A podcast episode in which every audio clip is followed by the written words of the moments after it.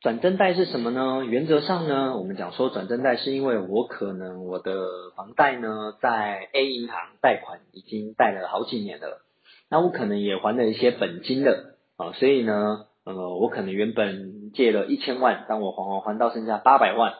但是呢现在呢我可能需要一些钱啊，做一些周转啊，或者做一些理财投资，那我可能可以把它转到 B 银行去，那 B 银行呢愿意借给我1000万，那我就会把借的新的1000万拿了其中的800万来还掉 A 银行的800万，那我是不是会多出所谓的200万？这样的一个过程就称之为转增贷，既转贷又增贷，就是转到别的家银行，那同时呢如果有多的一个贷款的额度呢，我也会再把它贷出来，在这样的情况下称之为转增贷。